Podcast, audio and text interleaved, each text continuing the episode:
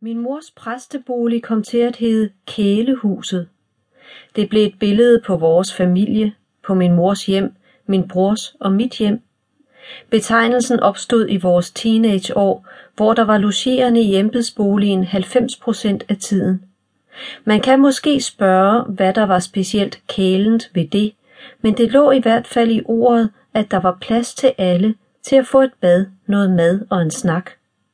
Det sidste var der mange, der gerne ville have. Vores kammerater talte meget mere med vores mor, end de gjorde med deres egne forældre. Min brors ven Morten boede dengang rundt om hjørnet i Skodsborggade, eller Skodgade, som vi kaldte den, fordi der ikke var bad i lejligheden.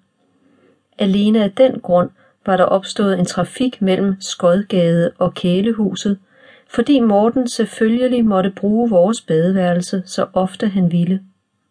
Og lejerne, de lavede mad i køkkenet på alle mulige tidspunkter af døgnet, for der var ingen restriktioner. I det hele taget virkede det tilfældigt, hvem der boede der, og samværet med alle de halvfremmede mennesker blev styret af, hvornår folk lige var sultne eller trængte til et bad. Der skulle være åbne døre. Det faldt slet ikke vores mor ind at skabe et helle for familien.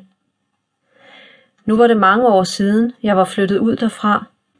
Jeg havde stadig nøgle til hendes lejlighed og havde låst mig ind for at hente et bomuldsfor, hun havde syet til vuggen. Hun havde lavet en løbegang med elastik, så stoffet skulle være lige til at krænge ud over vuggens kant, hvis jeg havde målt rigtigt. Hele den kurveflettede inderside skulle dækkes af blødt stof. Så ringede min bror på mobilen. Det er noget rigtig lort, sagde han. Det er metastaser, mor har i leveren, og den er virkelig medtaget. Han stod på Bispebjerg Hospital, hvor lægerne ledte efter årsagen til hendes smerter i højre side. Jeg havde prøvet at ignorere min bekymring de sidste par uger, for vi havde talt om, at det nok bare var gallesten. Er det kræft? spurgte jeg. Ja, fandme, sagde han.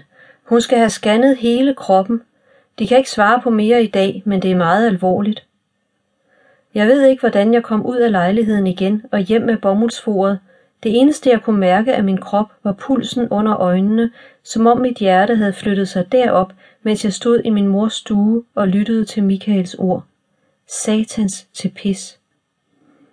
Jeg dør af det her, det kan jeg bare mærke, sagde min mor, da hun ringede til mig om aftenen. Du må ikke være alt for ked af det, Agnete. Nu starter du et nyt liv. Du har så meget foran dig. Jeg græd i telefonen. Hun var vant til at omgås støden på en professionel måde, men 20 år i branchen betød ingenting i det store regnskab.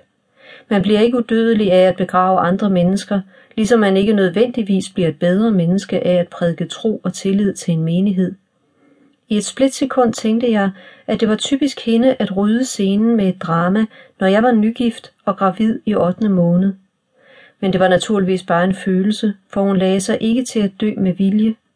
Hun var lykkelig for udsigten til at blive mormor, og at hun havde fået mig afsat til en sød og ordentlig mand. Hun kunne ikke begribe, hvordan jeg havde fået fat i ham. Det sagde hun flere gange, at det ikke lå i kortene med sådan en vidunderlig mand. Ved han godt, hvor irriterende du i virkeligheden er, havde hun spurgt aftenen før jeg skulle giftes. Det skulle jeg mene, svarede jeg, uden at være sikker og uden at blive fornærmet. Jeg havde kun kendt ham i ti måneder. Vi sad på samme række i et fly på vej hjem fra Amsterdam. Alt hans tøj så dyrt ud, men det var underligt sat sammen. Beige lærredsbukser med en stribet blå grå trøje til og en brunternet jakke udenpå. Han havde noget ubestemmeligt over sig og kunne være alt fra psykolog til antikvitetshandler. Han rørte overhovedet ikke sin mad. Halvvejs igennem min risret lagde jeg mærke til, at han havde fjernet paplåget fra foliebakken og pakket plastikbestikket ud, lagt det på hver sin side af bakken, uden at have taget en eneste bid. Du er måske ikke så sulten, spurgte jeg.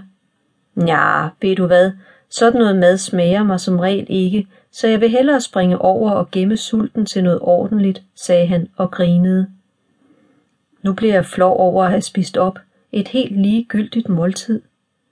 Men det er ikke den sidste nadver, sagde jeg. Jeg regner i hvert fald med at få flere madoplevelser i mit liv end den her. Du regner måske med, vi styrter ned. Han grinede igen og sagde, at han godt